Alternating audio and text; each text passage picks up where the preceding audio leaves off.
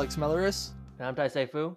Today's January 17th, and as we've been long anticipating, we've had two Habs games so far in this the the 2021 regular season. And you know what? They were both great games. Montreal got one win and one overtime loss. They could have had two, not quite. They played great in both games for the most part. So why, Taisei? Why am I upset about something in terms of hockey this morning? Would you happen to know anything about this? What might have frustrated me at I don't know about 11:56 a.m. Huh. I do have an idea. I have a clue. Does it happen to uh, does it happen to do with a certain fantasy rule that you're not very content Yes. with, and and, and in a league in which I am the commissioner? Yes, it definitely does have to do with that because Washington and Pittsburgh are playing a noon game today, which I guess has already started.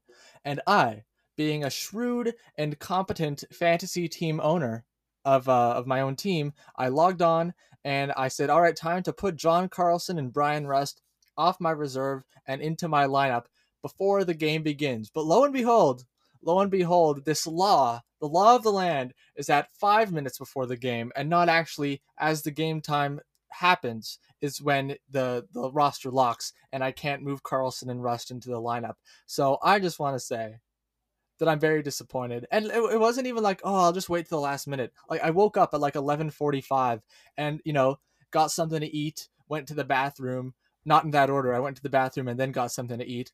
But then by the time I was like, all right, maybe I'll I should do my team, I had been up for like only 11 minutes, which is a very short amount of time. So it's not like I just waited until the last minute. So I just want to say that I hope John Carlson and Bryan Rust have bad games so that I don't feel too bad about myself and uh, that I never make this mistake ever again. All right, he's airing his beef, his fantasy beef out here on his podcast, and Just Getting uh, out all the negativity. yeah, exactly. I would just like to point out that the shrewdest of fantasy owners would have read the rules. I'm just saying the entirety of the rules. But hey, I let's be honest now. Let's move to the fun stuff. That because, hurts. uh, that hurts. There was, a, there was a whole lot of fun stuff this week because uh, hockey's back, and uh, yeah, I missed it. I didn't know. I didn't really realize how much I missed it. But damn, it is uh, a lot of fun, especially when the Habs were playing. And yeah, that's what the the Habs games were. Both of them very fun to watch, super entertaining. The Habs look great. Uh, I, I know they lost that game against Toronto, but overall, I came out of both of those games with a very positive impression of the team. I'm thoroughly convinced that they'll make the playoffs, maybe run around, maybe win the whole damn division, uh, because they're freaking rolling right now. They look fantastic. They look fast. They look activated. Price looks fantastic.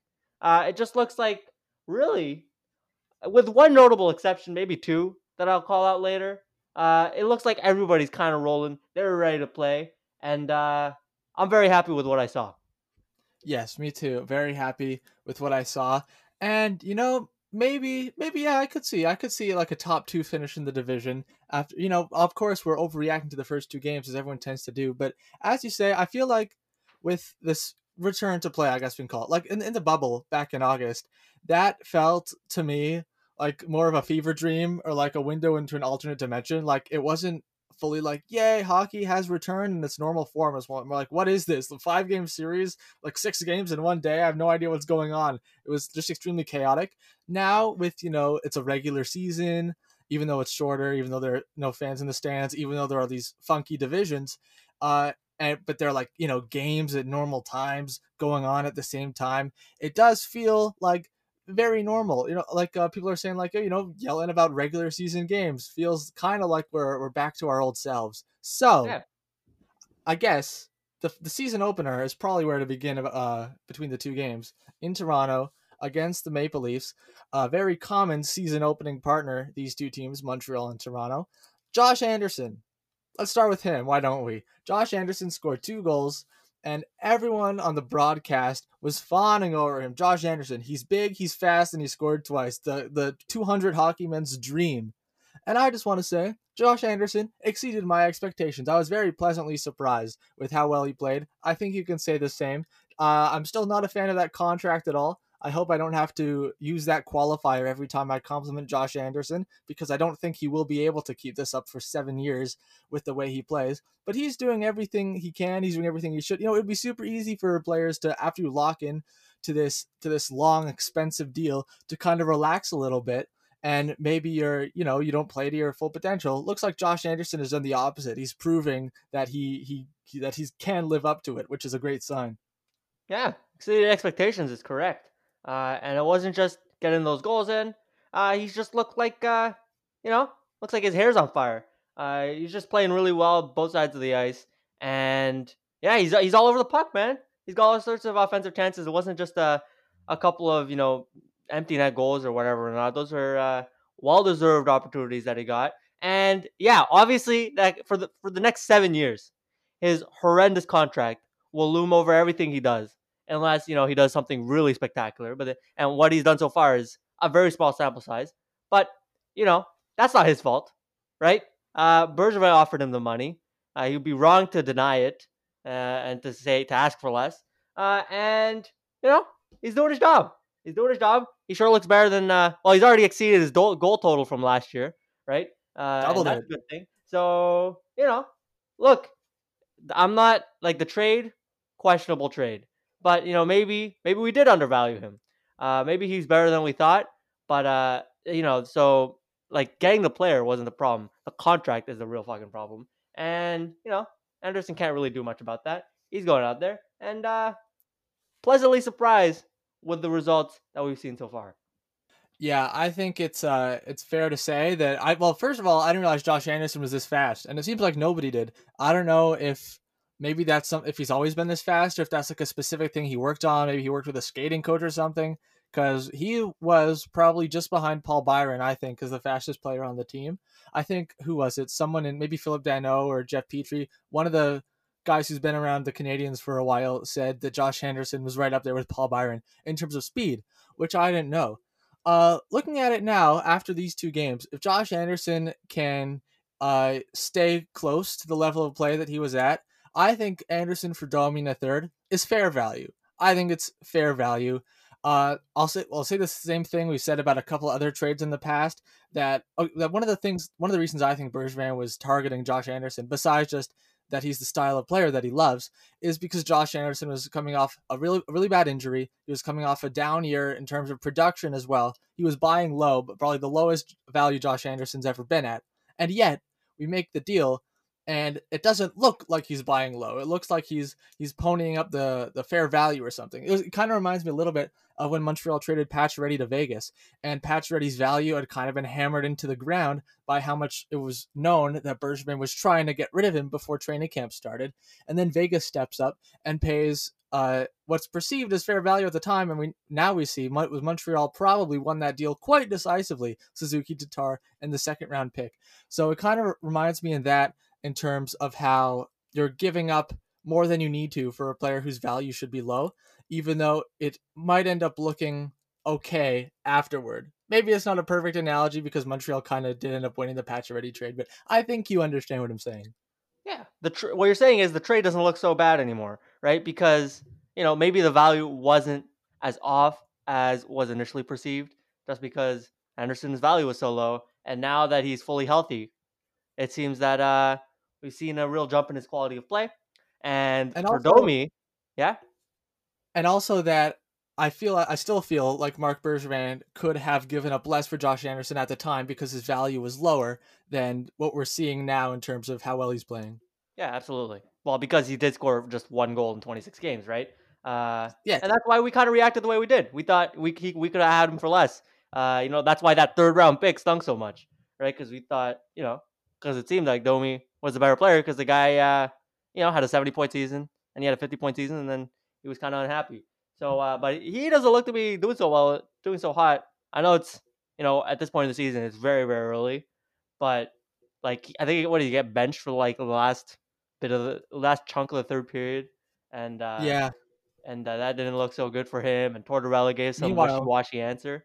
Yeah, Meanwhile, Alex Galchenyuk is getting healthy scratch in Ottawa for the first two games. So I think, you know, Galchenyuk to Domi to Josh Anderson so far seems like kind of a steady climb upward.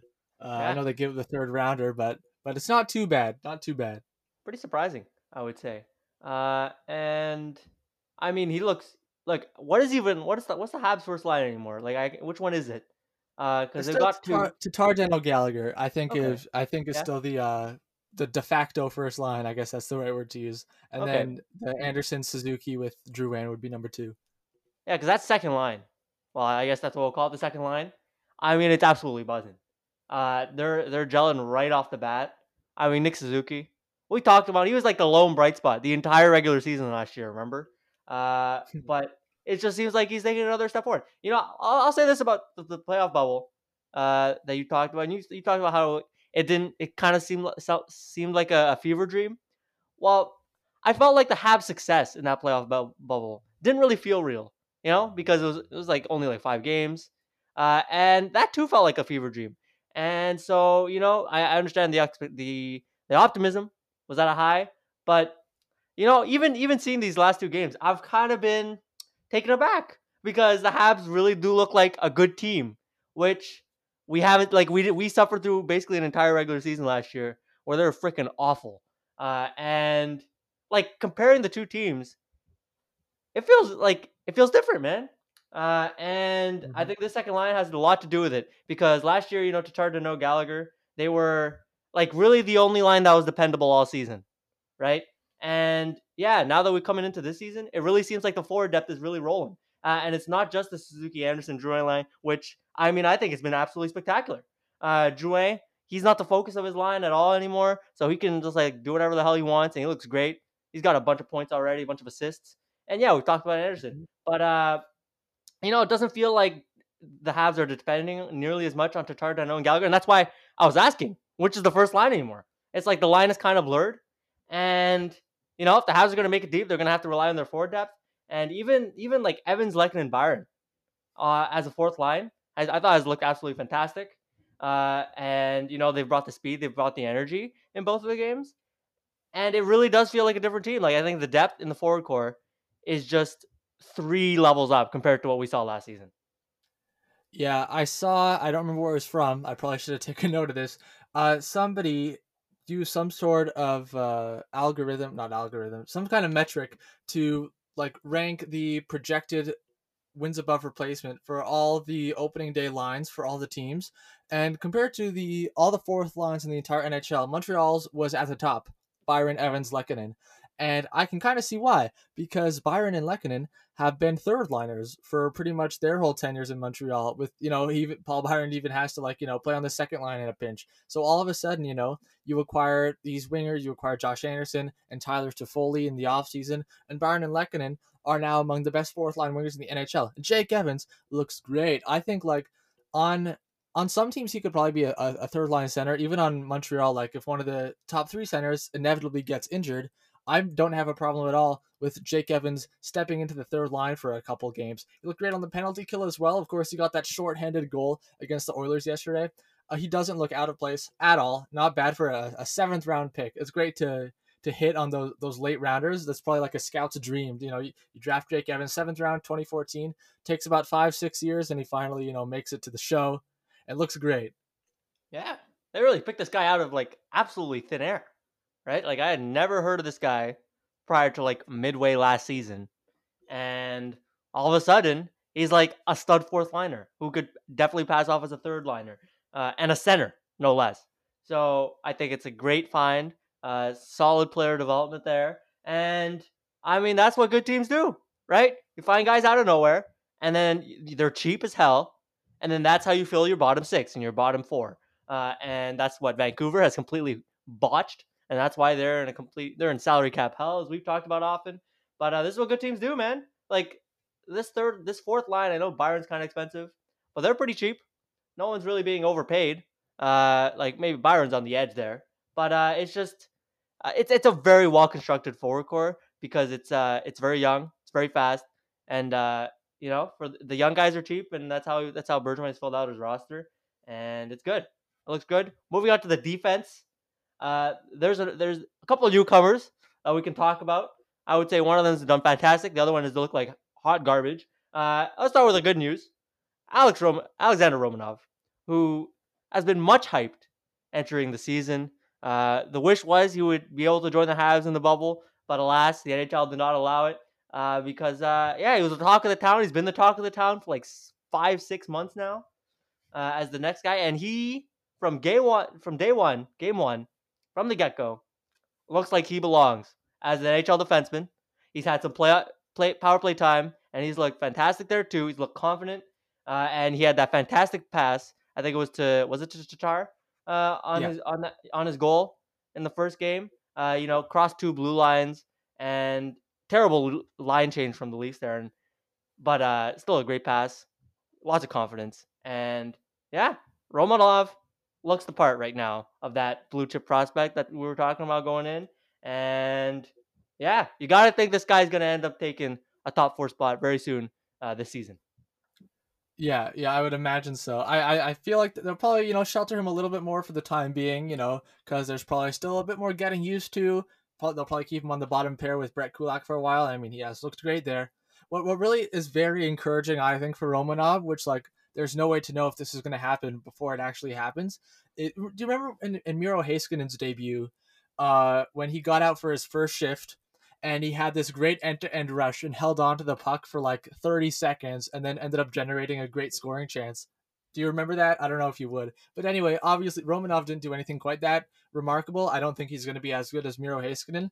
But the fact that he showed the confidence and the poise in his first game in the first period to hold on to the puck, to make passes that are maybe a little bit risky, you know, up the middle of the ice, to make smart plays on the power play instead of doing, you know, the the what having this like safe mindset of like, you know, dumping it in along the boards or whatever, uh, is very encouraging. And I think the fact he, and he did make those, he succeeded at those plays. He had a great stretch pass to Tomas Tatar. I was like, what a pass! Amazing. He's gonna win the Norris Trophy. He's gonna win the Calder Trophy. So I, I honestly think like um, Shea Weber, Jeff Petry, you know, uh, they're both in their 30s now. Uh, Petry, I think he's gonna probably maintain the, his uh, his level for at least another couple years. Shea Weber, the decline has probably already started. I think Romanov is more than capable to cut to make that transition, I guess, much smoother and much easier. And I actually I do think there's going to be a window where they're both where all three of them like Romanov, Weber and Petry are still kind of at the top of their game and I think it's to happen pretty soon. So maybe, maybe like a little bit of some kind of window opening. I don't know if people don't like using the term window, but but that's how I feel. Yeah, it's uh, and Shea Weber, man. I mean, I don't know. It, it seems like he's taking uh some penalties. I think you know, like in the early on in the season, uh, I think how many penalties have he had? Is it one? My overreaction is just one penalty. Uh, maybe it was two. But uh, yeah, the decline is coming there. He's not playing. Uh, he's not going to be playing in the future like top tier defensive hockey for the, the remainder of his contract. So a cheap guy, uh, you know, contract wise for like Romanov to take over the role in the top four. Uh, I sure like that. And I mean, the other guy who uh, still, who currently is playing in the top four, noted newcomer who I've been bashing. We had a quiz basically bashing him the entire time. Uh, Joel Edmondson has looked terrible. And, you know, on a team that has looked fantastic, basically everybody around him has looked great. This guy sticks out like a sore thumb. And this is kind of what we expected. It's, you know, like going into the season, we thought that this guy would be slow. His only trait is he stands in front of the net and he's big in the defensive zone. And that's basically all he's done. And he's not even that good in front of his own net. Uh, like the puck comes in and it looks like he's like whiffing on thin air. Uh, and you know, it looks like like especially in the Leafs game, it felt like all the like every time there was a highlight for the Leafs in front of the net, there was like a scramble. It's just it's Joel Edmondson there uh, because he's completely incapable of doing anything productive with his uh with his stick, and he looks terrible, man. Uh, this is exactly what we expected. Alzner 2.0, I would say, and four more years of this. I don't want to see it. This guy doesn't belong in any sort of top four, and it's only a matter of time before this guy becomes a penalty machine, like he has on two separate teams in the last two years, leading both of those teams in penalty minutes. So you know, it's not encouraging. I'm not. There's obviously lots of time to turn it around, but to say I am not optimistic, I would say is quite a gross understatement. Mm-hmm. Uh, as you say, everyone looked great except Joel Edmondson, and it's not Joel Edmondson's Edmondson's fault. He's really this is as good as he is. He's doing his best. He's doing his best, and they put him in the top four. And know what's really, I think, a really bad sign is that every time the puck goes to him, I get nervous. Even in the offensive zone, Uh, him and Petry were like playing a little, you know, pass back and forth along the points at one point. I kept getting nervous that Joel Edmondson looked like he was going to flub a pass, and it looked like he was nervous too. He looked like he had to put a lot of, I don't know, focus and energy into making a tape to tape pass along the blue line to Jeff Petry. Puck skills are not Joel Edmondson's strength. And Claude Julien said that like um after the first game, it was it was acknowledged that Joel Edmondson didn't look exactly spectacular. And Claude Julien said, "Well, yeah, uh, Ben Chiarot last year had to t- had to take a couple weeks to get used to the new team, get used to the new system, and then he was great. And you know, um, not not every player is the same as every other player. All right, Ben Chiarot, like he, I know we weren't so so high on that signing when it happened either, the Ben Chiarot one, but he showed some promise at the beginning of the season. You know, I think he like scored a couple. He did contribute offensively. He tends to score goals every now and then, which is nice. I just don't think Joel Edmondson has that skill set at all to score to score goals on purpose. Uh, of course, you know sometimes players will get one or two as a you know just because it happens from time to time. But Joel Edmondson is going to contribute nothing offensively. I don't see that happening. Um, if I were in charge of the lineup, I'd put Victor Mete over him in a heartbeat. I'd put I'd probably, you know what I would do? Maybe I'd wait a little longer, but I'd want to put Romanov next to Shea Weber. I'd have, I don't know, I guess Kulak and Petry, and then give me Chiarot and Mete on the bottom pair. There, that's how I construct construct the uh, the Habs defense at the moment. Unfortunately, as I kind of said last week, I don't see Joel Edmondson coming out of the lineup throughout the whole season unless he gets injured. I do think next season, though, similar to what we saw with Alzner, is when he maybe starts coming out of the lineup every now and then, uh, because I do think Bergevin and Julien, if they saw with Alzner, if they made that big commitment, and just one year later they were like, "Yeah, we kind of made a mistake. I guess we kind of have to take him out of the lineup now if we want to win." I think they will recognize the same thing with Joel Edmondson, and hopefully that's the last time they make one of those kinds of signings at all, and they they would recognize the mistake before they make it. Yeah, it really feels like we're seeing the same thing over again with Alzner. Like everybody was screaming like bloody murder as soon as that signing happened and all through that offseason. Uh, and shows up on game one and he looks terrible. And same thing for Edmondson here. Looked terrible in game two, and I fully expect it for the rest of the season. Now, look, I you know what? I'm optimistic. Given how good this team is and how badly Edmondson sticks out, I don't think he's lasting the season, man. I think he's coming out within within a month. Uh, I don't think he makes it to March. Uh, because especially if the team keeps it up. Because you know, if you clearly have an anchor, like, come on, you're not gonna like, yeah, Julia thinks there's an adjustment period, and sure, I'll give him that. But once you get to like two months, three months into the season, like the adjustment period, it's over. And I don't even think it's a matter of adjustment period with Edmondson. I think it's just bad. Uh, and as you said, it's not his fault, man. This is who he is. We knew it. He knew it. And someone offered him a fat chunk of change. And who, he, you know, it's not on him to, to say no. Uh, and look, Bergevin completely whipped on this one. And and I'm saying that second game he's played for the Habs.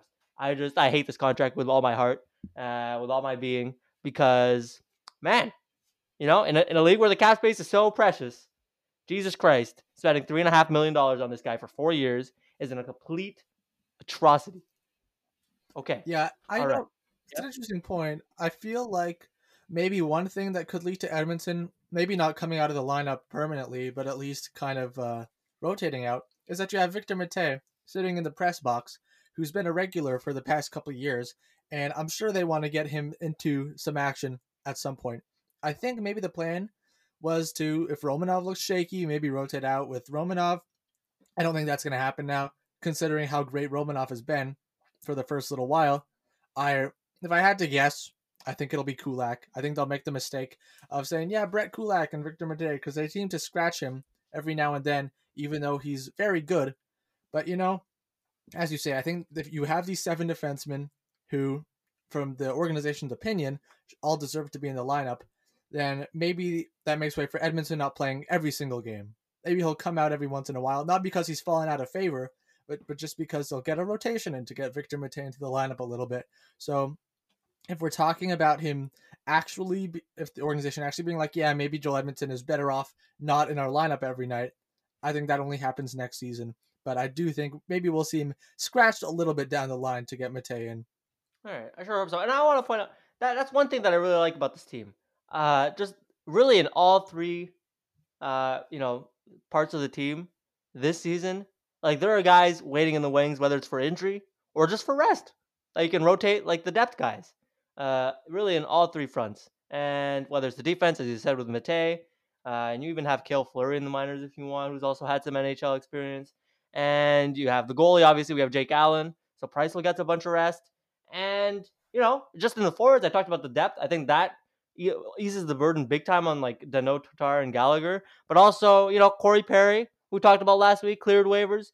Uh, so, you know, you can bring him up, play him from the taxi squad. Uh, and you have Michael Frolik, too, uh, who's a solid depth piece. And, you know, I talked about depth in the forward core. I think that's the strength of this team is just depth throughout the roster and, you know, the ability, the ability, if they want to, to rotate these guys and give them some rest. And I think that's going to be very important in this shortened season.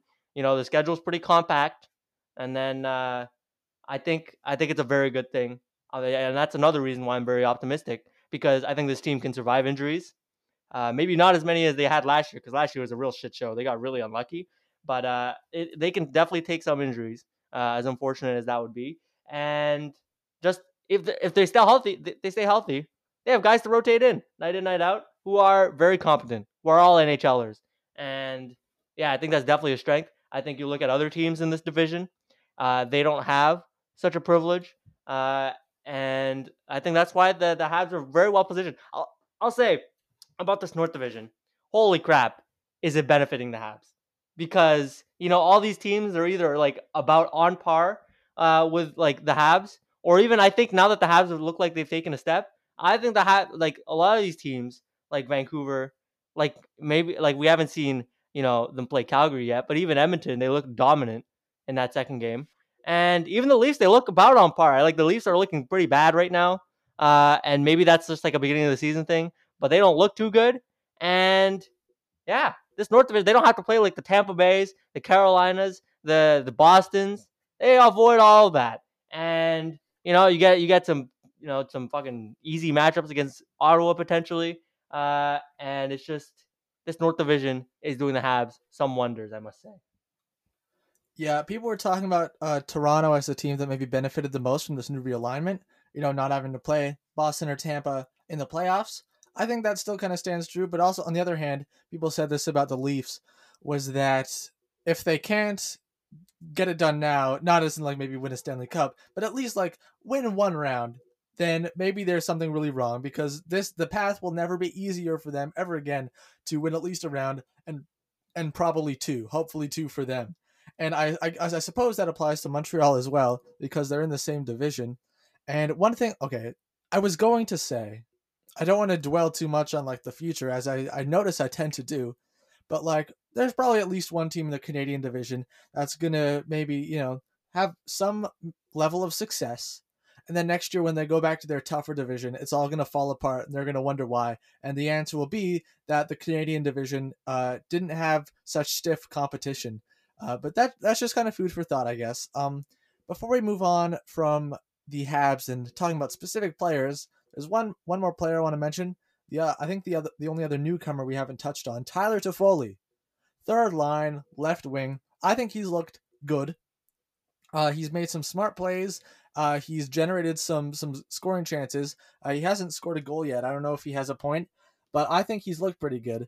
He's come about as advertised, but I don't think personally that he's being put in the position to succeed. And I don't even just mean like give put him in the top six or you know next to Suzuki, even though I think that would be pretty sweet. Uh, I mean the right wing. He's played the right wing almost exclusively for his whole career with LA and Vancouver, and now in Montreal, they're putting putting him uh, on the left, and I don't understand why really.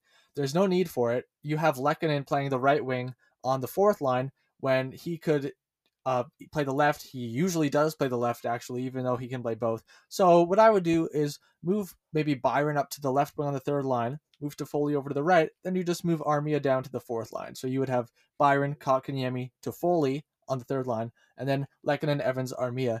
Because I feel like obviously, well, Toffoli's a right shot. Sometimes players will play on their right wing naturally. You know, like I don't know Ovechkin, for example. Toffoli, I I saw a little bit along the uh, like the left wing boards in the offensive zone. I don't know if I'm just like like projecting like what I expect to happen, but it seems like he looks a little confused or like maybe like a split second behind in terms of decision making, which makes sense. Like that's it's a big change for a player to blow from playing the right wing to the left wing. Just you know being on the other side of the right with your handedness, it makes a big difference. Like um. Kevin Bieksa was talking in the Leafs Sens game on an intermission yesterday about this like set play off the penalty kill that the Leafs do that works really well when the faceoff is on the right side of the defensive zone because Marner is a right shot and he goes over to the other side of the ice and like Justin Holl passes to him and he clears the puck, but it doesn't work well uh, when the faceoff is on the other side of the ice because then Marner like receives the puck on his backhand and has to take an extra two seconds to pivot. So I, if that's something Toffoli's not as used to playing on the left side, then you know maybe put him on the right, maybe see if he plays a little bit better. Yeah, it's a bit of a head scratcher, and you know the job of the coach put your players in a position to succeed. And, you know, on a different wing than what he's seen all his career, definitely uh, a bit of a weird decision. Uh, and if Toffoli continues to, you know, he's been good, as you said. But if he doesn't, if he, like, you know, he's not been playing at his level as he was in Vancouver uh, or even in LA. Uh, so, you know, if, he, if he's kind of ho hum uh, for the next little while, I would expect Julien to make an adjustment with that bottom six. Uh, and yeah, T- Tyler Toffoli on the bottom six. That's and then like you know it's not even a down. You know what I mean? Like it's he's there, and it's just like it's pretty wild uh, in terms of depth. One last player I want to shout out: uh, ten and a half million dude, Carey Price. You know, show him some love because uh, especially in that game last night against Edmonton, he looked great. He looked spectacular. Uh, you know, well rested Carey Price. That's what I'm looking forward to all season. Uh, we haven't seen any Jake Allen yet, but I'm uh, that's what I'm hoping for. You know, because this is this this does look like a playoff team. So you want to save some gas for Carey Price so that he can really play as well as he did in the bubble. Uh, and yeah, I expect Allen to play a bunch of games this season, and I'm excited for it. I'm excited for it because the team in front of Allen, when they do play him, is going to be fantastic, and I think they'll be able to hold up because Allen's a very good backup goalie. And yeah, I'm looking forward to a rested Price deep into the season which we haven't seen in a while because uh rest of price man. Looks looks the part. Yeah uh by the time we record next week i think we're going we're going to have at least one jake allen game to talk about uh because they play tomorrow night in edmonton again wednesday and thursday a back-to-back uh, in vancouver. So jake allen will i assume get one of those vancouver games. Um but throughout the whole season i think Montreal has like nine back to backs, Jake Allen will play more than just the back to backs. And people are going to freak out when he plays on a game that's not a back to back. Like, oh, it's Price injured, or as I don't know. They'll say they'll say things. Uh, but um, I think I saw because Claude Julien said something about how the breakdown for an 82 game season would be like 55 for Price and the rest for Allen. I think that lines up to about like 36 for Price and 20 for Allen or something like that. Maybe a little bit less than 20 for Allen. So like only about half of Jake Allen's games will probably be on back to back. So we're gonna see a, a fair share of him, which I like, which we had been calling for a lot throughout last season of Price playing way too much. It looks like they've realized that's a problem and they've addressed it. We talked about that when they made the Jake Allen trade too. Still holds up.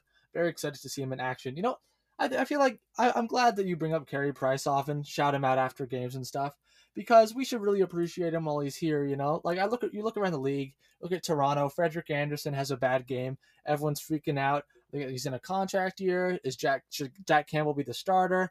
All around Edmonton, Vancouver, uh, all these teams, so many teams. Probably, I'd say about a third of the league has some kind of of inconsistency or uncertainty about their goaltending situation at any given point. Montreal with Carey Price, very nice to just you know, have that. Uh, I guess I'll call it a safety net. I guess I'll call it a safety net. Why don't I? So clever. Uh, to have him there, and you know, for like basically ten years straight at this point, and probably for at least a couple more years after this. So we should all be very grateful for Carey Price. Yep, especially the the rejuvenated version, uh, who we saw in the bubble. It's looking great. And yeah, play Jake Allen, man. You're paying like four, almost four and a half million dollars. What the hell are you doing if you're not playing him a whole bunch, right? Uh, it's one of the more expensive goalies in the league. So just like, uh, let's go. He's being paid to play. Mm-hmm. They will. They will. Uh, so you know, another thought about this Canadian division. You know, I I'm if I could reevaluate my predictions for the standings, I think I would. I won't, but if I could, then I would. And not just because I would want to move Montreal up a touch, but I'm not convinced the Oilers are going to make the playoffs. Uh, it's not just because you know Mike Smith is injured because he wasn't exactly what was holding them afloat in the first place. Uh, it's because their team defense, as we saw yesterday against Montreal, is awful, and it was pretty bad before. Now without Oscar Klefbom for the whole year, it's even worse. And I think that's the type of thing where like you can maybe get away with in a normal regular season when you have McDavid and Draisaitl scoring as much as they do. But when you play these teams nine and ten times, it gets easier and easier for your opponents, I think, to pick your defense apart and kind of, you know, dominate you a little bit more and not give McDavid and Draisaitl a chance in the offensive zone. So obviously, this is just one game going off of against Montreal, but they looked pretty stinky in their own end. Uh, as Tyson Barrie, I guess as well, wasn't exactly didn't exactly you know um, fit their fit their need, you know, being not so great in his own end himself. So I don't see the Oilers really finishing the top two in the division like I said they would. They could definitely still squeak in, you know, as we say, it's pretty wide open in the Canadian division, but I'm not too confident the Oilers. No, me neither. I mean, look, aside from those top two lines, and those top two lines are only good because of McDavid and Draisaitl, their team fucking sucks, man. Like their forward depth, like third and fourth line, bottom six, looked terrible, man. They were looking visible against the Habs, uh, and they were completely dominated by all four lines. You know, uh, it's just there were stretches where McDavid and Draisaitl just weren't on the ice because you know they were resting, and it looked like the Habs were just fucking setting up camp, like rotating in fresh guys in and out, and just pressuring them like for long, long stretches of the game, uh, just from really from the get go. And that's that's a part team defense thing. That's a team depth thing. And man, you lose Mike Smith, like, look, that guy sucks, and we've talked about it. Uh, he's just he's not a very good goalie anymore. He's not a good goalie at all anymore. Uh, he's just, you know, he's washed. And but he was a backup at least, not a very good backup. But now who do they have? Uh, some dude named Stuart Skinner apparently, uh, who I've never heard of. And you know, it's gonna be all on Mikko Koskinen now. I presume they're gonna claim Aaron Dell, who was on waivers, who the Leafs put on waivers. Uh, very convenient, right? Uh, no quarantine necessary because he's staying in Canada if the Oilers claim him. And even then, though, like you know, Aaron Dell is an all right backup goalie. There's just there's not there's really nothing. There's no nowhere to put your faith in in this team aside from McDavid and Draisaitl, and that's a problem because that's like half the game when they're not where neither of them on the ice or something, you know.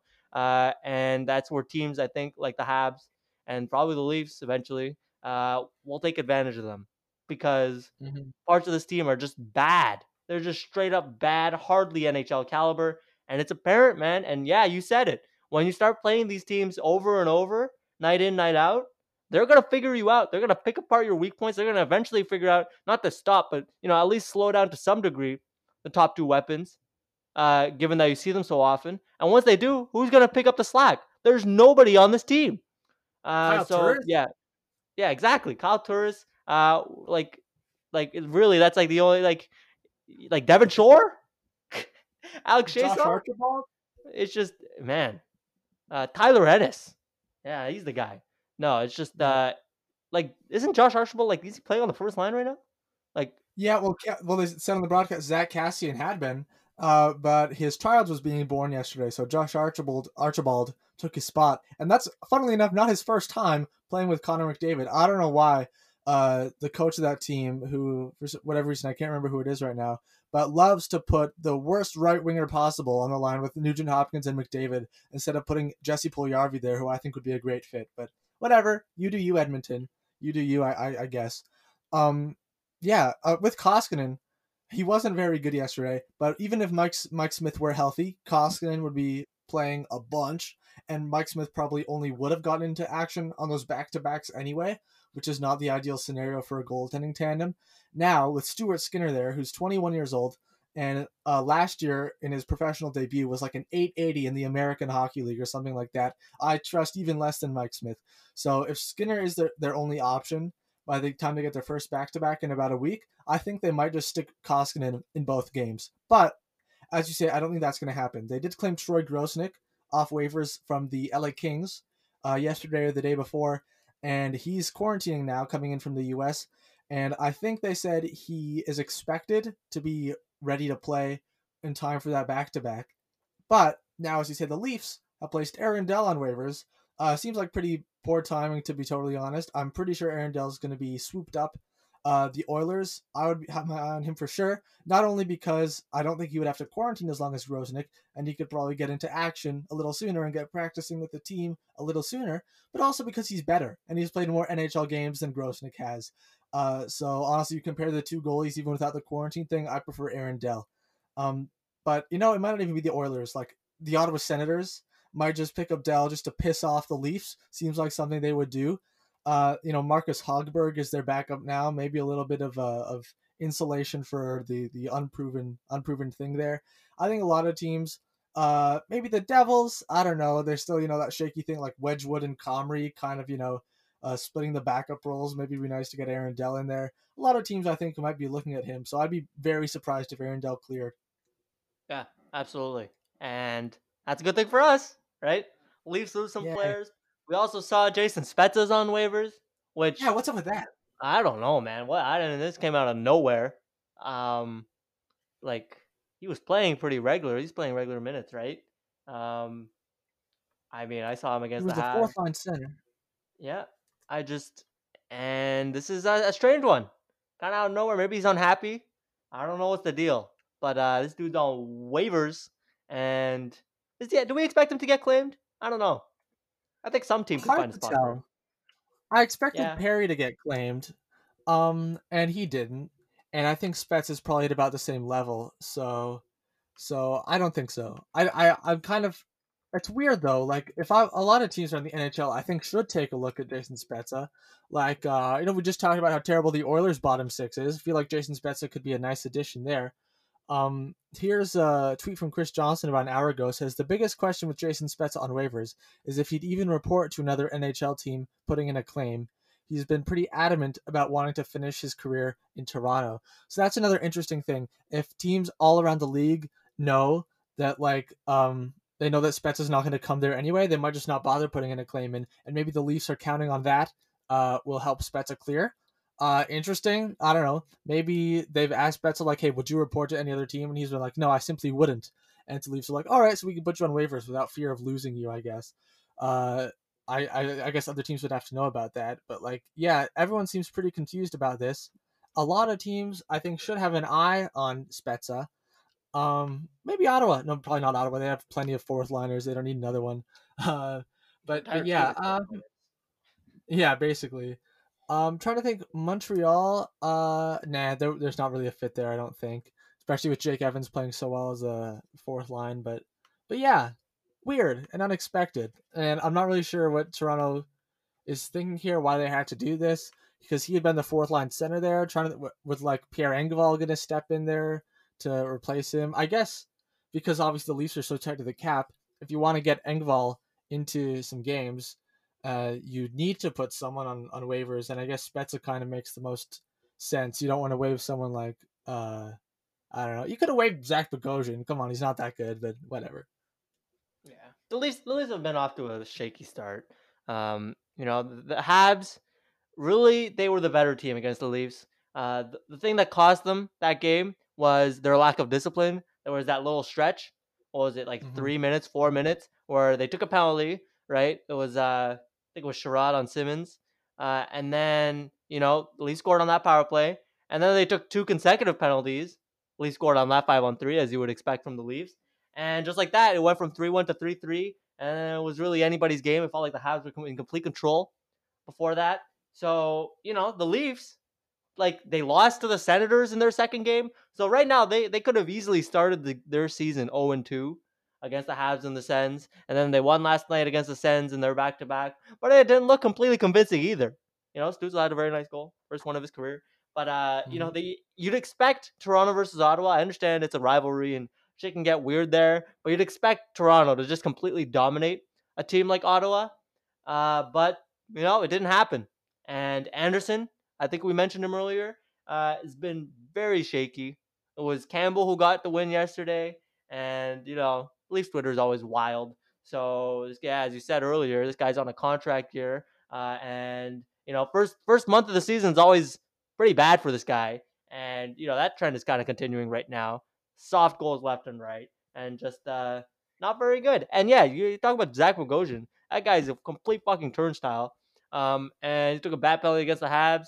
So you know he brings that Stanley Cup playoff pedigree, but he's just bad now. He's washed. He's got a no trade clause too. I just checked it up on the Cap Friendly. That's kind of funny. Uh, Mm-hmm. and yeah, just a bunch of weird shit like Joe, Joe Thornton on the first line with Marner and Matthews, uh, and that line hasn't exactly been clicking. It's just uh, it seems like not question, everything. They scored all three goals yesterday. It was pretty nice, but Oh, before okay. that, it was, it was yeah, there wasn't much going for them. just uh it just seems like something's off you know like they're not completely gelling yet and that's weird that's a bit weird for a team that's uh you know supposed to be contending for a cup this year apparently this year they're taking another step that's the plan right? So uh you know just uh and i love to see it. I'm happy about it. And we love a little chaos in leaf town. It's, it's i think it's hilarious because uh they don't look quite right to be totally honest. Hmm I think sometime this week, I would expect Mikko Lehtonen is finally going to get into a game. I don't know why he was ever scratched in favor of Zach Bogosian, but Mikko Lehtonen's going to get into a game.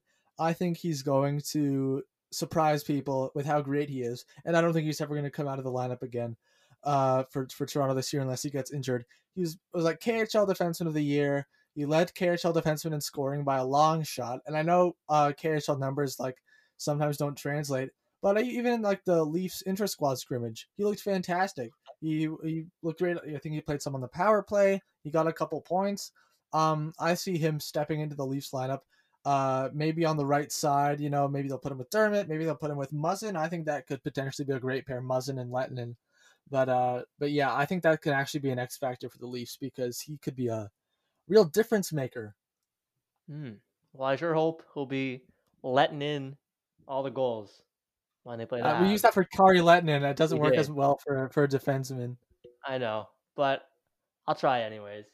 Uh, yeah, hopefully he's a turnstile. We'll see. But uh, yeah, I, I like really anybody's better than Bogosian at this point, and I I expect Letton to be uh, better than him.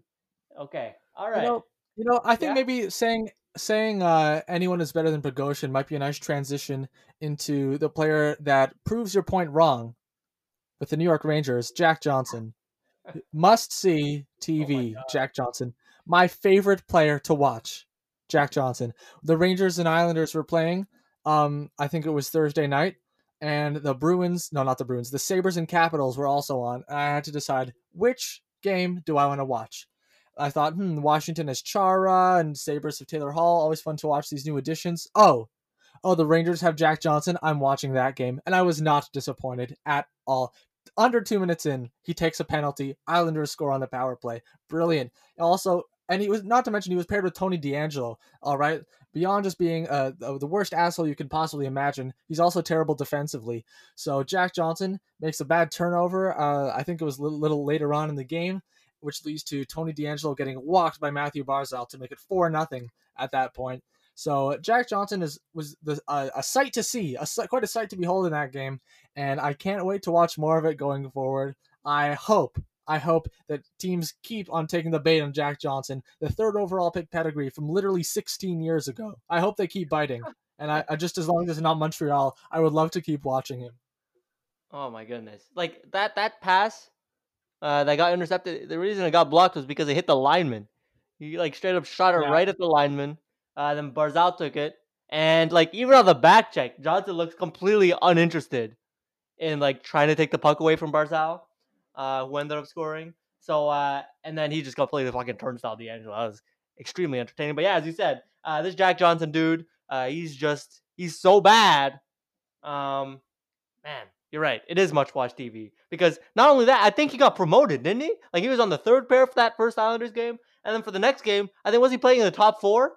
Uh, Okay, yeah, people people used the word promoted for that. They put him with Adam Fox. I really think they were they were just trying to shelter him by putting him with uh, their best defenseman. Uh, like the Lightning oftentimes would put like Jan Rutta or Zach Bogosian with Victor Hedman. I think that was kind of what they more of what they had in mind. No, Jack Johnson, you know, he's not too good. Maybe we should put him with a better defenseman than DeAngelo. Maybe we should we should put him with Adam Fox. I think that was the thought process there. But the better thought process would have been to scratch him instead of scratching DeAngelo, which was, by the way, hilarious that they scratched Tony DeAngelo and made me and many other people very happy. But from a from a hockey standpoint, uh, to scratch DeAngelo instead of Jack Johnson is incredibly stupid because Tony DeAngelo is one of the top four defensemen, top five, I guess, probably top four on the Rangers. And even though he's terrible defensively, he scores a lot or uh, generates offense a lot, so he should be in the lineup instead of Jack Johnson. It's amazing. I man, I hope they never scratch him. I can't. I wish the Canadiens had the chance to play the Rangers at some point this year. This year, but I guess we got in our fair share of Jack Johnson action against Pittsburgh in the the qualifying round, so I can't complain too much. Yeah, as you said, he basically handed us the series the way he was playing. Yeah, pretty much. And uh, look, I mean, they scratched DeAngelo, they quote unquote promoted Johnson, and the next game they come out and win five nothing. So you know, Shocking. Like like first of all, hockey is just dumb that way. But uh, hey, maybe that's the answer. Just play Johnson in the top four role, put him next to your best defenseman. So uh, oh my goodness, it's just too good. I don't understand. Like, yeah, team should at this point just like look at which side he's playing, and then just focus their entire attack on that side. Uh, because holy crap, he's bad everywhere. Uh, and Jack Johnson, absolute legend, absolute legend. And uh, yeah, hopefully he plays all 56. Maybe we get to see some playoff action. You never know. You never know with Jack Johnson. Wait, was Jack Johnson on the Team USA World Cup team in 2016? I kind of feel like he was Uh, I'll look that up. quick. because Tor- because Tortorella was the coach of that team, and I remember like he picked a couple Blue Jackets that people were like, well, like like Dubinsky, uh, Team USA World Cup 2016 hockey. Uh, wow, imagine if he was because that Team USA was terrible, and a lot of us are pointing at, like some weird forward picks like Dubinsky and Abdelkader over like Phil Kessel, but that defense, I remember there were some strange cuts on the defensive side of it. Yep, Jack Johnson was there. That defense, Dustin Byfuglien, John Carlson, Erik Johnson, Jack Johnson, Ryan McDonagh, Matt Niskanen, and Ryan Suter. Wow, man, that's a blast from the past. We love to see it. Hell yeah. Look at those goalies. Jonathan Quick and Cory Schneider, numbers two and three on that team. Huh. Amazing. Just fantastic. No shocker that they lost. All right, with Jack Johnson on there. Uh, okay, so looking forward to work, uh, seeing him work his magic. Uh, and hmm, where do we go from here? Shall we move to the Flyers? Got a And Jakub particularly piece of Voracek. Yeah. Want to go ahead? All right. And, uh, Yeah, all right. sure. So, uh, well, this was like a press conference. I had never heard of this reporter. I don't even have his name. What was his name? The reporter that Voracek I have no like. idea. I think his first name was Sam. Okay. Or Okay, Mike. It was some Mike. repo- It was I, Mike. I thought it was Michael something. Yeah, Yeah, yeah, Michael Mike. something. Anyways, doesn't matter. Apparently, this guy, uh, I think it might have been after the Flyers lost to the Islanders in the playoffs, printed some sort of article wherever he works that was like uh, the Flyers lost, and here's why it's Jake Voracek's fault. Like straight up, that was the headline. And apparently, you know, sometimes uh, writers will just pick a player for whatever reason that they don't like, and you know, just shift blame onto them. Like, uh, you know, like Brian Burke tends to do with William Nylander, for example. But I think, uh, from what I understand of this Voracek thing, it was it was much more pronounced here. It was just constantly bad Voracek, bad Voracek, or whatever. And Voracek apparently heard about it and has had enough because this guy asked a pretty normal question. I think I don't even remember what the question was, but it seemed it didn't seem too out of the ordinary. Voracek was like, "I'm not even going to answer you," and he swore at him, and it made the rounds. And everyone seemed to love it. You know, way, way to go, Voracek. Even Brian Burke was like, "Yeah, I don't mind a, a, a player getting mad, swearing at a, uh, a reporter if the reporter, you know, did stuff the player doesn't like. But you've got to do it sparingly, and you've got to do it uh, only when it's really deserved." And from what I can tell, it was more than earned on the on behalf of this this scumbag reporter. Yeah, uh, found his name. Name is Mike Sielski. Uh, and yeah, I mean Voracek calls him a weasel. Um, and the whole thing is kind of jokes. It's pretty entertaining. And you look at the stories that Sielski is uh has written over the years, and it really seems like this guy has it out for Jacob Voracek. Um, doesn't seem to like him at all. Uh, and he writes a bunch of uh, I think I saw like uh, just basically a whole list of articles where he's like bashing Voracek. And yeah, you see where the beef comes from. Like Voracek is not a guy who you expect to come out and like bash the media. Uh, and to see him do it, see him target one guy, uh, you gotta imagine it's well deserved and that he's uh, you know quite frustrated with him. And you look at the content this guy's put out, and uh, yeah, probably well deserved. So uh, you know, just despite you know you don't really see it happen, especially in hockey. Are you kidding me? Players lashing out, Yeah. uh, you just don't see it. And when it does, uh, it makes for some uh, pretty entertaining clips. Yeah, sure. does. I think my favorite part of the clip was uh, Travis Konecny's reaction next to him. Oh Uh, yeah, because as soon as Voracek said the fir- his first swear word, Konecny like he, I think he was, was he like about to take a sip of water or something, but like he he was like his eyes got super big and he kind of like looked towards the camera like what did I just hear that right? It was it was very funny. I have a lot of I have a lot of Flyers fans on my um on my Twitter feed who are big fans of like Konecny and Nolan Patrick because you know they kind of just seem like you know lovable goofballs, and I can see why you know Konecny especially. Uh, man, that would have been nice if he fell two more spots to Montreal in the 2015 draft, but but alas, Oof. Anyways, uh, and yeah, and, and then after the question was over, like you could see like Konecny clearly holding back like a laugh. Uh, like he's, he's Yeah. all smiley, and then like Voracek looks over and flashes a grin over to him too. And it's just uh, yeah, it looks like a lot of fun. um, anyways, uh, yeah, Couture, Sean Couturier. Speaking of the Flyers, this time some sadder news. Uh, he's injured.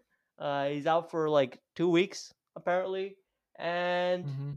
I mean, ah, there's not really much to say. I don't really know why I brought it up. I guess we are just on the Flyers, but uh, he's out for two weeks. Uh, I- like that injury, it has to do with like the ribs or the cartilage or something like that. Apparently, it's uh not a nice injury to have. Like it's uh, it takes a while to recover. But uh, yeah, the Flyers have looked nice. Mhm. I stand by my first in the. Uh, I put them. Yeah, I put them first in the not the Yeah. Metro, the the East. They look great. They look better than Pittsburgh. Uh, and you know, hell yeah, let's go Philly.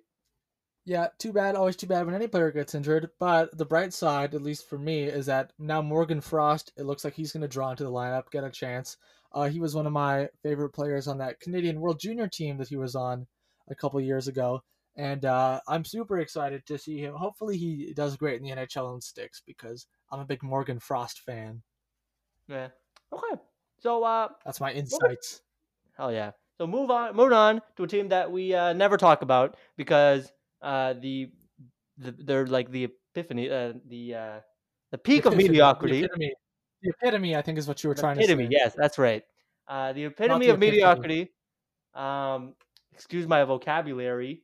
Uh, the Minnesota Wild have all of a sudden become somewhat exciting, thanks to one player, just one player who's a rookie, Kirill. Kir- how do you pronounce his first name? Kirill.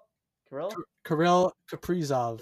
Kirill Kaprizov, uh, who is an absolute stud in the first two games. Uh, I think have they only played two games? Uh, and if they have, they're both against the Kings. Came came back from down three to one in both of them to win it in an extra time. Uh, and yeah, this guy looks legit. It was like him and Romanov were the two guys that they the teams wanted to play in the bubble, but the NHL said no. Uh, and you know, big hype around them. Both of them have certainly paid off uh, because I think yeah, he scored the overtime winner in the first game, and really, it's like he's single handedly bringing them into uh, you know semi relevance for the time being. Who could have possibly foreseen that Kirill Kaprizov was going to be so good? Would it, it couldn't possibly have been me drafting him in the 13th round of our fantasy league. Not not possibly. What a great steal for me. Look at me go. But honestly, like a lot of people were, you know, t- murmuring about Kaprizov for a while. Like, I think he had like a great World Junior, even like I don't know, three, four years ago or something. People like, yeah, watch out when he comes to Minnesota. And look, here it is happening. You know, scored the, the OT winner, I think, in his first game, like a three point night.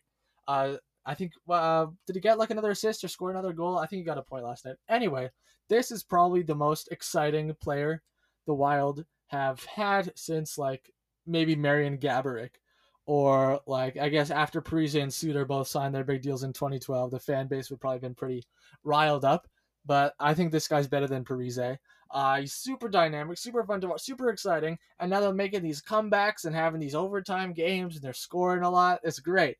It's great. And Marco Rossi is going to join that team too, probably like next year or maybe the year after at the latest, I think. Uh, yeah, so look out for the Wild. Look out for the Wild. I don't think we're going to be talking about them as the epiphany, as you would say, of mediocrity for that much longer, uh, because they've definitely got some offensive talent on the way. Wow, has anybody ever said "look out for the wild" in the last like Look out for the 21 Wild. years? Huh? Dom Luszczyszyn has been has been kind of going crazy on Twitter saying the Wild are my favorite team. I love the Minnesota Wild because I'm a big Kaprizov fan, of course. Yeah. So uh that's exciting. Hey, look, the Wild. Who knew? Uh, and like they're second in their division right now. Uh, and I fully expect them as all know, a- the standings matter a lot four days in. Hell yeah! And four games, two games played for basically everybody. You know, you might as well stop the count, as they say. Uh, because uh, count. yeah, all right, and yeah, I expect them. They're a better team than Arizona, and uh, you know, Yeah. who knows? Maybe they'll be better than St. Louis. And I think you had them in your. Did you have them in your in third place? Uh, I don't remember if I ended up officially switching, putting them up above St. Louis. I think I left them in fourth, but it was it was pretty close. All right, yeah, uh, I I could absolutely see them contending, uh, you know, for uh, third place in the West, the Honda West, as they say. All right, By the way, uh, so I think Kaprizov was probably my early Calder pick. If I had to make a guess, probably Um, deservedly so. Really, like who else is there? Like you know, Lafreniere, obviously. Romanov. but uh, yeah, Kaprizov was probably the odds-on favorite heading into the season too, right? I think it was Lafreniere.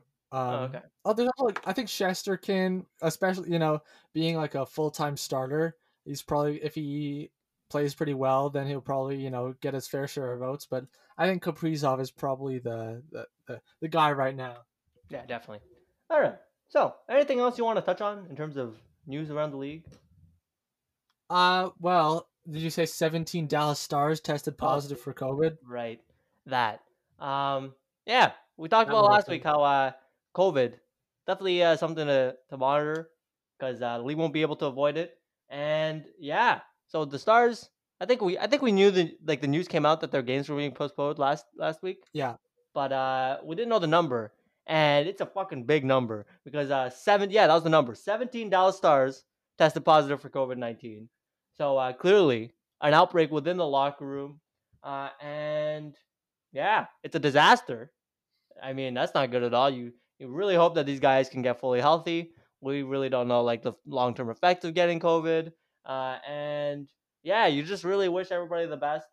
Hope they recover quickly. And like that's 17 players. That's like the vast majority of the roster right there. And It's pretty much the full team. yeah, basically, that's crazy. Like the full fucking team, basically. And yeah, obviously their games have been postponed because uh, what they'd have like six dudes who are uh, don't have COVID. And there's another team, you know, like the Jets clo- canceled practice because I think you mentioned to me earlier, like it was uh, Tucker Poolman. They're worried about him. He was a close contact for COVID nineteen, and you know, yeah, I said it before the season started. This thing's gonna be lurking all year, and here it is, in on like day Mhm. four. You know, like you got a couple Yep. teams, and it's gonna impact the schedule, and you know, it is what it is. Uh, that's what the NHL is doing. They, you know, they're kind of throwing caution to the wind, and this is what you get. hmm It does feel like they're at least being more cautious than the other major four leagues had been in their time. You know, Dal- they're not, you know, still making Dallas play just with a bunch of, of extras or whatever. They're actually postponing the games, which some other leagues have been pretty hesitant to do. Uh, so I think they're going to limit the. I don't think this is going to spread to other teams. I hope they, you know, are abundantly cautious with Dallas. That's the one that I'm really worried about because they have so many. Um, and I think right now they're scheduled to start their season in five days. I can see that getting pushed back again because 17 is a lot. Winnipeg, though, I'm very, I'm, I'm pretty happy with how they're handling it because I don't think they even know for sure that I don't think Tucker Poolman did test positive. I think it was just like a close contact and he was maybe waiting for test results and they canceled practice just because one player might have been exposed. And that's the kind of caution that you like to see, and that really helps to, to limit the spread throughout uh, throughout the team and throughout the other teams that you play. So very nice to see that. Before we move on to the quiz, one more one more thing I kind of want to mention that I think this may be a milestone for us because as of January fifteenth, two thousand and twenty-one, which was two days ago, Tim Stutzle became the first ever NHL player that's younger than us. Hey, He turned 19 he turned 19 years old actually on the day of his first game, January 15th, the day after me. Lafreniere is a little bit older than us. Stutzle is the first one younger. So uh so there. Fun fun little piece of, of information. That's weird. That's a weird fact Yep.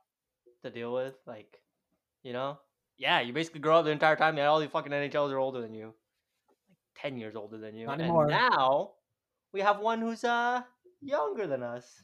That is, And he scored too. yeah, he scored. Look at him go. Um, yeah, that's that's that's such a weird fact. Um, still haven't completely dealt with it. Uh, and yeah, dude just turned nineteen, and I've been nineteen. I, like I still have hope. I Still still have hope hope. us, I'm yeah. gonna I'm gonna break in at, at age 45. You just wait. yeah, you never know, right? Uh, best undrafted free agent. Here we go. That's uh, uh-huh. that's me. that's that's All you right. right there. Okay. Quiz time. Oh yeah. Quiz time. The Habs opened their season on uh, on Wednesday against Toronto. So the theme of this quiz is Habs season openers. Oh crap. Um, All right. So Yeah. t- here's how it's going to work. Starting in the 2011-12 season, I'm asking one question about each of the Habs season openers. I'm going to describe the game to you. I'm going to tell you the score and the date and who they were playing, and I'm going to ask you a specific question about the game. Uh, all of the answers to these questions are a player, except the last question is multiple players. Okay. All right. Let's do it. All right. Okay. So I this quiz is pretty tough. I think. So I think maybe six on ten is a good threshold Alright. for this one. That's pretty reasonable. Your standard Okay, pass rate, sixty percent. Here we go. October 6, 2011. Habs opened the season with a 2 0 loss to Toronto. Who was in net for the Leafs? 2011. Um. Okay. So, like, I don't remember.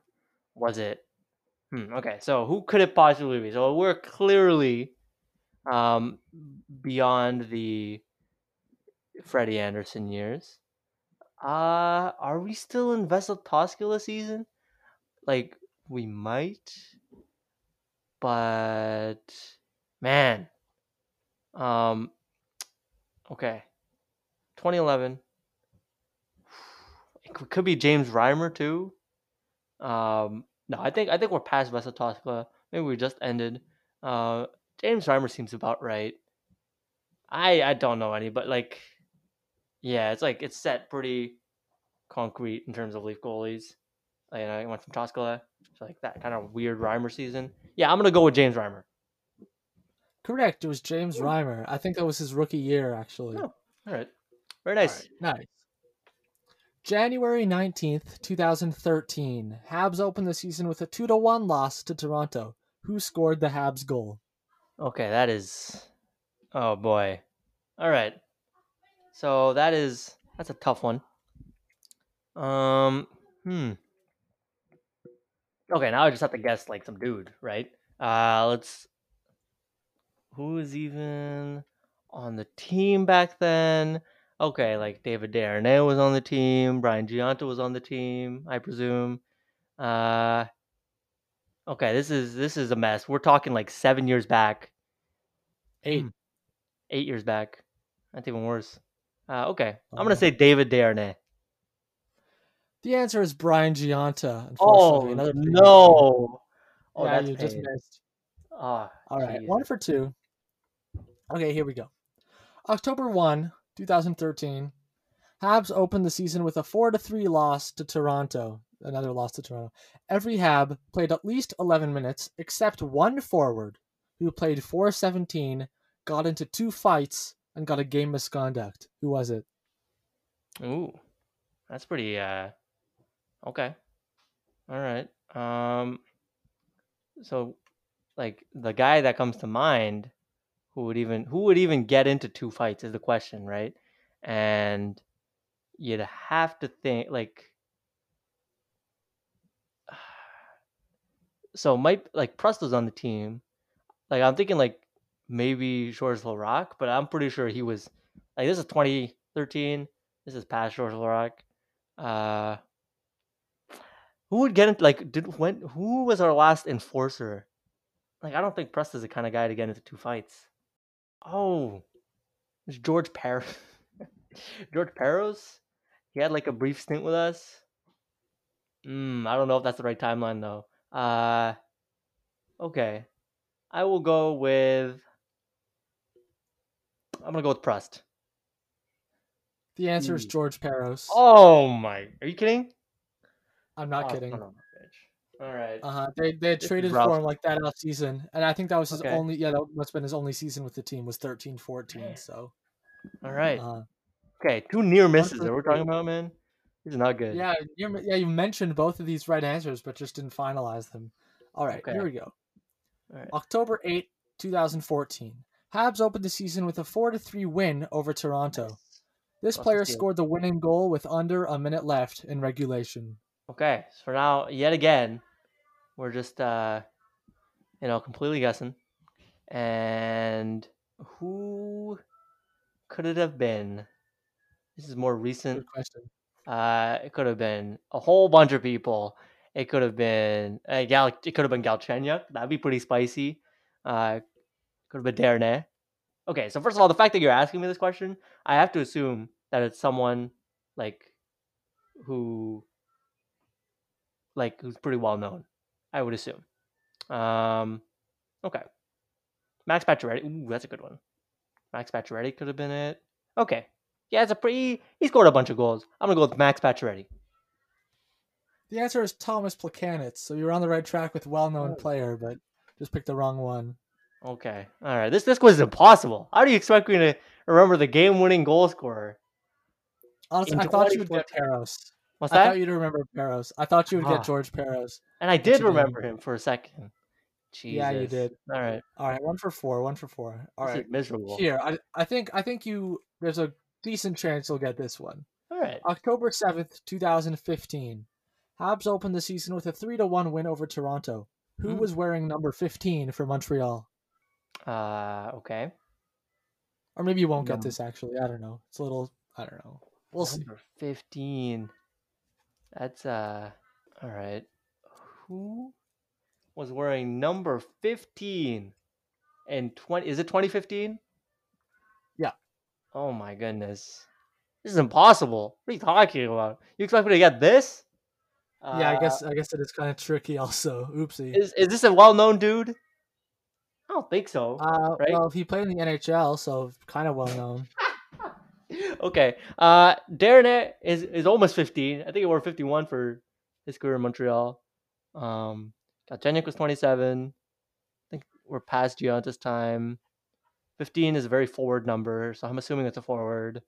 Uh Plekan Planets. Do I get do I get bon- do I get a half mark if I pick the guy who was a number on like one under 15? Um No, you don't. no, okay. Gallagher was eleven. Like, who the hell is on this team? Uh, this team was I'll terrible. give you a. Yeah, I'll okay. give you a hint. 'cause This was kind of tricky. All right, he played on the third line with Dale Weise and David Desharnais. Okay. Dale. Okay, sure. Uh. Ooh, what did? Oh man, Lars Eller. What did he? Nah, you were like, you were a number in the seventies or eighties. I don't think. No, he wasn't a low number guy. Um. Man, who the hell is he? I have no idea. I have no idea who this is. You All give right. up. I give up. The answer is Tomas Fleischmann. Oh my god. Are you you kidding? You expect me to get Tomas Fleischmann? Supposed to pull that out of my ass? I love Tomas Fleischmann. He was fun, and we think of him because uh, he was part of the Danault trade. Oh, where We also have the Romanov pick. Right. So that's that's that's his real legacy. Not wearing number fifteen, but handing us those two dudes. But uh All right. okay. Um. Anyway, All right. so you got four wrong in a row. So if you want to meet the sixth threshold, you got to get all the last Jesus. five answers This is correct. brutal. All right. All right. Let's go. All right, but now now we are approaching the more recent years, so there's Yeah, a I've chance got it will start to get a little easier. Oh yeah. Let's go. October 13th, 2016. Habs opened the season with a 4-1 win over Buffalo. Nice. With Carey Price injured, this goalie played all 60 minutes for Montreal. Ooh. Okay, we're talking 2016. Yep. Okay, so that's only four years ago. Charlie Lindgren might have been a rookie, but I'm pretty sure we're like squarely like in the Al Montoya age.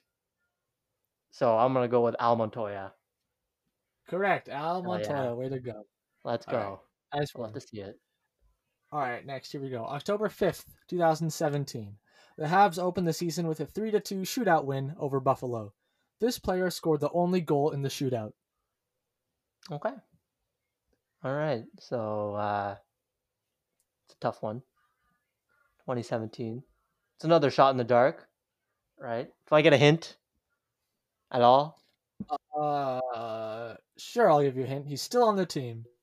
Oh, okay. That's pretty good. Um, okay, so who who could it be? This is I guess that 2017. was kind of a big hint now that I think of it. Oh, Yeah. man. Oopsie. Let's let's Whatever. start picking off. Let's start picking off the folks. Uh, it could be Gallagher. Ah, yes. So if Fleischman's not on the team, I assume Danault is now on the team. So that's fun. Eee. Okay, so it's not Pacioretty. That's fun. Uh, that's good. All right. Um. Oh, Jonathan Drouin. Right, he was on the team because they just traded him that off season in the Sergachev trade. Okay, so we have three dudes who you know I'm confident would take. I don't think that they would give Danault a play uh, a shootout shot. So, all right, it's between Drouin and Gallagher. You know, I'm gonna go with Drouin. I'm gonna say Jonathan Drouin. Correct. It was Jonathan Drouin in his. Habs debut. All right, no Oh, more nice. hints because that Oh. hint I gave you was way too big. All right. Okay, all right. generous. Fair enough. Okay. Here we go. October 3rd, 2018. The Habs Very opened the season with a 3 to 2 overtime loss to Toronto, Oh, getting two assists. Who was the only Hab with a multi point game? dang, two assists. These are impo- Are you seriously expecting me to pick out the one forward or defenseman? But I assume it's a forward that uh Okay, okay, actually, okay, I remember for this one, it was actually another piece of information I was going to add to the question, but I forgot, so I'll, I'll add it now. okay. Getting two assists in his Habs debut. Who was the only Hab with a Oh. multi point game? Here we go. That makes it easier. Um. All right. So, who could it be? So now we're talking 2018. Hmm. Okay. Could be Max Domi. Could be. Oh, I just yeah. It was that was also the off season. We got Tatar. Uh, maybe it was someone on defense. I don't remember who was on defense two seasons ago though. So like that's that's kind of a problem. Um, but is it, you know it's probably a forward. It's probably a forward. So yeah, right. Oh man, I'm on some. I'm on some thin ice right here. I got no room for error. Uh, so who? So in their Habs debut, you said. Yep. Okay. All right. Okay, so Domi or Tatar, they both had good seasons coming in in the first year. Domi had more points though. He had seventy. Okay, I'm gonna go Max Domi. Correct, it's Max Domi. Ooh. All right. Three in a row. All right, okay, here I'm on a hot streak. Here we go. All right, this one's a little tough. This one's a little tough. Second Oh question. no. And it's just for the last season, right? Just last season. October 3rd, Yeesh. 2019. The Habs opened the season with a 4 3 shootout loss to Carolina. This player Oh, scored the only goal in the shootout. Really? You're giving me this question again? Yes. And I'm assuming I don't get a hint? No hint. No hint. This is outrageous.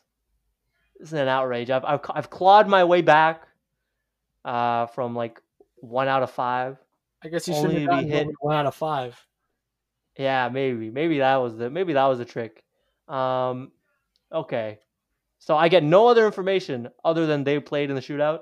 They like they, They scored, scored in the the shootout. only goal. Yeah, the only goal in the shootout in a 4 3 Carolina win. Wait, it does it have to be a half? Well, if Carolina won and there was only one goal in the all right. shootout, Only That's all I goal in the shootout. then it's not. I see how it is. Okay, all right. So now I gotta, now I gotta fucking pick a Carolina Hurricane from last season. Uh, Ah, precisely, man. yes. Okay, all right. So I caught that. That's the first step in this problem. um, I, I at least I'm picking from the right team now. That's a good thing. Uh, let's see. Okay, so, uh, okay, I'm gonna go off the top of my head. So this is a very recent team. I'm gonna say Sebastian Aho. Sorry, the answer is Dougie Hamilton.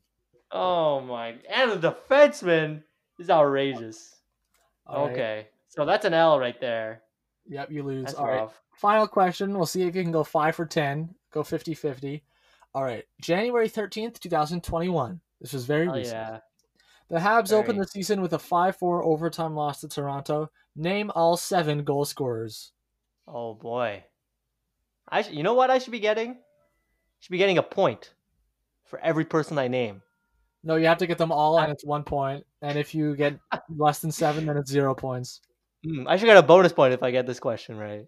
No, Um, okay, fine. Let's start with the Habs. They have four goals. Two of them by Anderson. One of them by Suzuki. And yes, we talked about the Tatar goal from Romanov. So that's that's the that's the four Habs goals right there. You said there were seven goal scorers. Um, so Nylander scored two. So now now we're talking about dudes on the Leafs who scored one goal, and there are three people left. Okay, okay, so we're we're cursing Jimmy Vesey's name because he scored one. So now that's two. So, all right. So none of Marner, Matthews, Thornton scored. Okay, this is this is funky. I don't remember. Maybe it was the defense. Um, Bogosian didn't score. Uh, I think I think oof. did Rielly score? Uh, I thought he scored in overtime. He scored the winner, right? Okay. So yeah, Morgan Rielly scored one. Oh, and John Tavares scored one. Uh, he he tied the game up uh, to make Yep. it three three. Okay, got them all. that's it. all That's my answer. Way to go. Good work. All right. It sure helps when the game happened four days ago instead of eight years ago. Yeah, it sure Yeah, I must help, say. Uh, a year from today, I'm going to quiz you on that exact game again. You're going to have to remember all seven goal scorers. Okay, I'll I'll write it down. I'll put it into my calendar. I'll study right Alright. before the episode. Perfect. There we go. All right. Okay. So that's it. That's it for uh, the first episode of the regular season. Of this is our our second regular season uh, with Fusion and Hockey podcast. Only, even though Oh, we've yeah. been doing it for like about uh, one and a third years. Uh, but that is the end of this week's episode of Fusion and Hockey podcast.